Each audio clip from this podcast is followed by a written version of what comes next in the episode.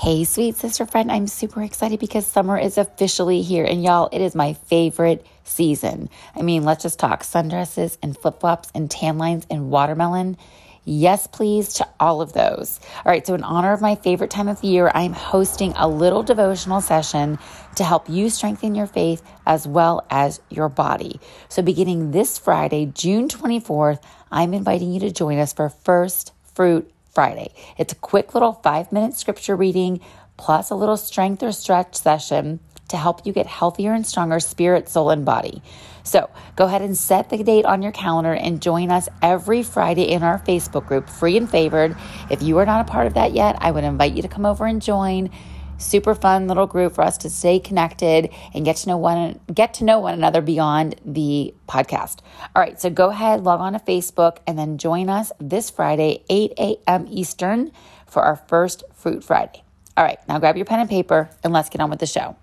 Hey, sweet sister friend, welcome back to the Shine with Franny show. I'm so glad you're here because today I'm sharing just a few little divine downloads that the Holy Spirit has been speaking to me, not only in this current season right now, but really over the last year. And if you have been here as a Shine with Franny listener for a little while, you may know that I have been kind of taking a little bit of a back burner and really just allowing the Holy Spirit to minister to me in new ways, ways that I've never ever experienced before.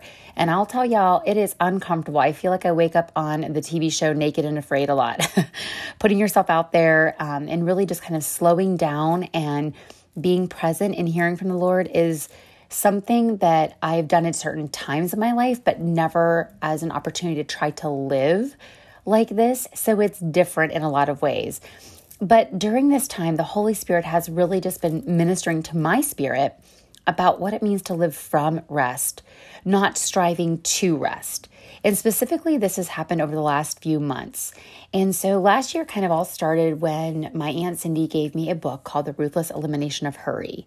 And that really started me on this search and really discovery process. And so as I mentioned, you know, the last few months really have given me an opportunity to really dive into this concept of rest. And so today I just want to share some insights of what I have been learning, what the Holy Spirit has been teaching me.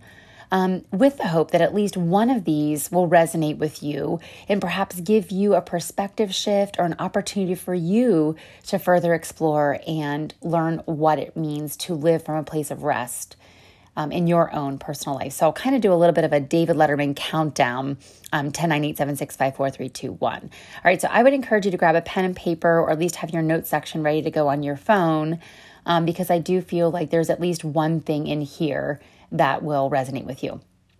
So the first one, number 10, is rest and trust are synonymous.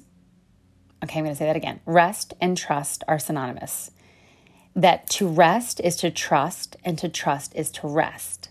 So when you trust God and His plans and His timing, you can rest that He's totally got you. And when you rest and you recognize that, you know, His plans and His timing are perfect, then you have full trust in Him. Okay, God, I don't understand it, but I'm trusting you. And so therefore I can rest. Just like Jesus sat at the right hand of the Father and He rested, we can do that too. God, I know that you're sovereign. God, I know that you are omniscient and omnipotent, and therefore, God, my life is in your hands. You are the one who's in full control here, right? That you are in charge of every single thing that is happening, and I need not to worry. So that is the first one. Number nine, I have read a book. I'm in the process of finishing um, this book called Grace Over Grind by Shae Bynes. It's an awesome book. Um, if you are a business owner, Christian business owner, it's a great book I would highly recommend. But she read she wrote a line pardon me um, that says rest is not something to acquire but to access wow because let me just tell you that I don't know about you, but I am oftentimes looking for, you know, a day out or maybe where I'm going to go and have like a little nap or I'm going to take a little vacation or I'm going to shut down my phone for a couple of hours. And it's something I'm looking for and wanting to acquire. But really, Jesus tells us, right, that living with me and in union with me is actually resting. And it goes back to what I just read in number um, 10 that rest and trust are synonymous, that He is rest for our weary souls, that He is the one that we come to when we abide in Him, that we have full access to the supernatural rest that He provides for us. So I love that. It's not something we're acquiring, but something we are accessing. So we have it in us. We just need to choose it. It's a choice that we make minute by minute, breath by breath. All right, number eight. Sometimes rest involves a removal of a distraction or a vice that might be blocking you from experiencing God. And I don't know about you, but in my own life, like I just mentioned, you know, I've had to literally remove my phone. Sometimes it's people, okay? It might be a distraction.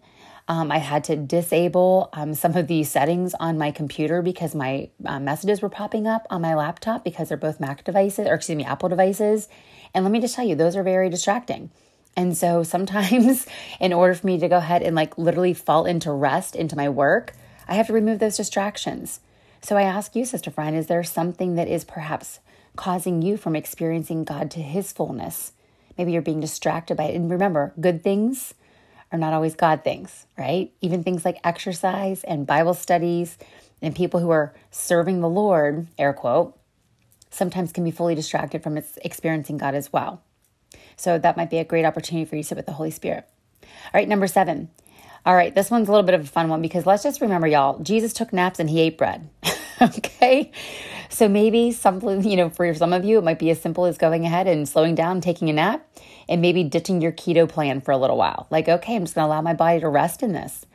I know that last year, one of the challenges we did was where we rested from the scale, from weighing ourselves on the scale. Let me tell you how liberating that was and how liberating it still is, where I don't daily do my weigh ins or after I go to the bathroom or after I go for a run and do some sweating. I mean, it is so liberating to just be at a place of rest of like, you know what, God, I'm not looking for an ideal body weight. I'm looking for you, the ideal body of Christ. I want to be the ideal body of Christ that you've designed for me to be. So, Jesus took naps and ate bread, so maybe you should too, okay?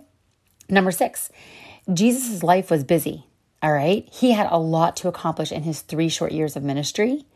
So, don't think that there is, uh, that Jesus wasn't busy or that he didn't have an agenda. But what we need to make sure that we recognize is that we don't need to hurry through our agenda. We can have a full life, we can have things that we need to get done and accomplished, but there's not a single time where we see Jesus running in scripture. And there's not a single time where we don't see Jesus stop to minister to someone, to heal someone, to hear their story. He never missed that opportunity to be a blessing to someone who crossed his path. So he had a very busy and full life, but he did not miss opportunities to stop and bless other people.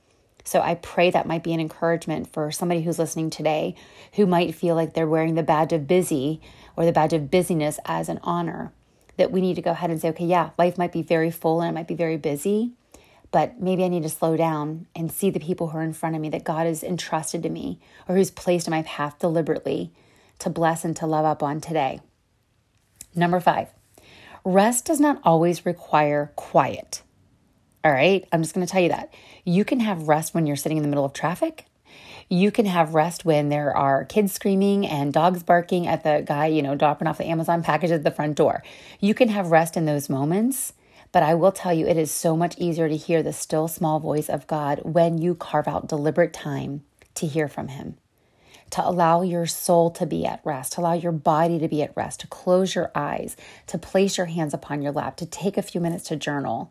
It's much more difficult to do that when you are in the midst of carpool and when you're in the midst of, you know, racing to Costco to pick up the run, you know, the, the grocery store run and whatever.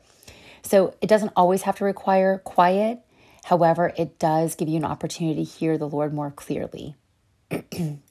Number four, this is fascinating to me, y'all. In that book, Ruthless Elimination of Hurry, this really spoke to me because I can attest to that this is true for me. But the average American touches their phone 2,617 times a day. All right. Ask yourself, okay, am I touching it that frequently? Y'all, that is way more than there are minutes in the day. There are 1,440 minutes a day.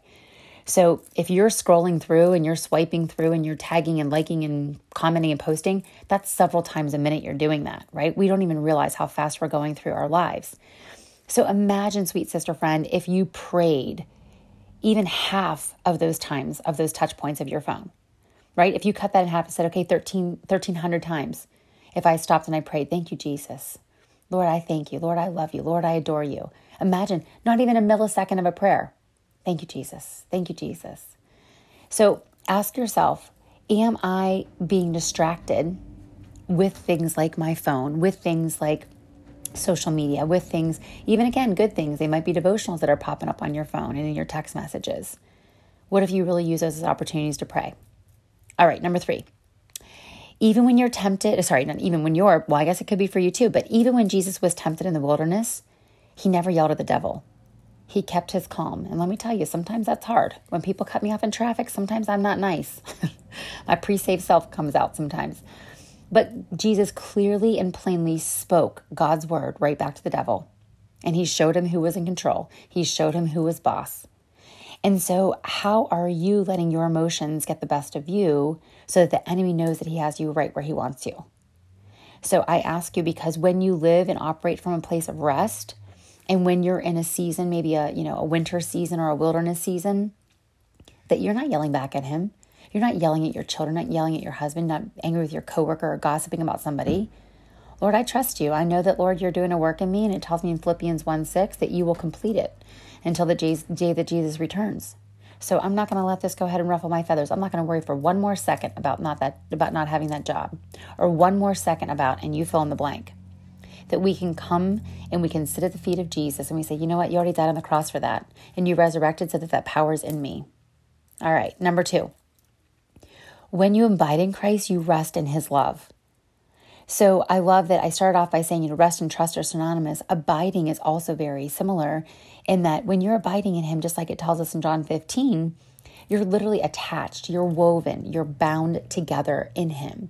And even in, in, in the pruning season, you're resting in his process, that he's cutting back and trimming things out of your life that no longer serve a purpose, that are not going to help you grow to your fullness and to your full potential of who he's designed you to be.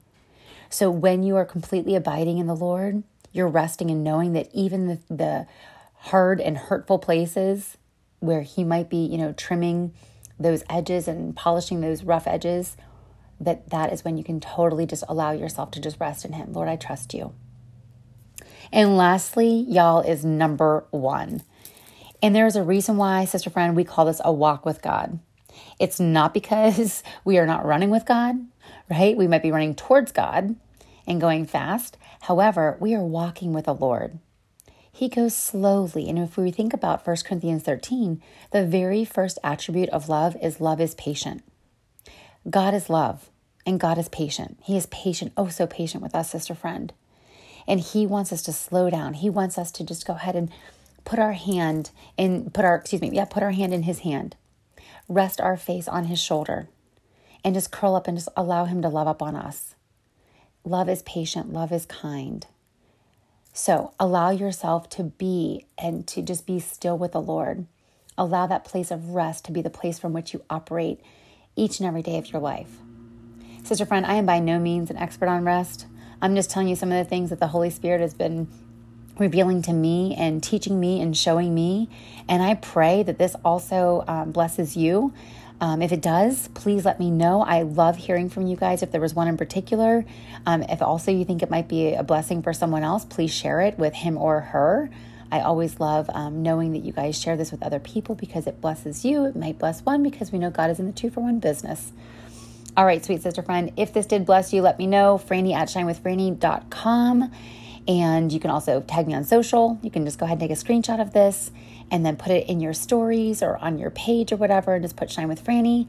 I will gladly go ahead and share the love. And I love putting faces to names um, and listeners. I can see how many people download, I can see how many people listen, but I don't know who y'all are. So I would love to hear from you. All right, until next time, sweet sister, keep on shining.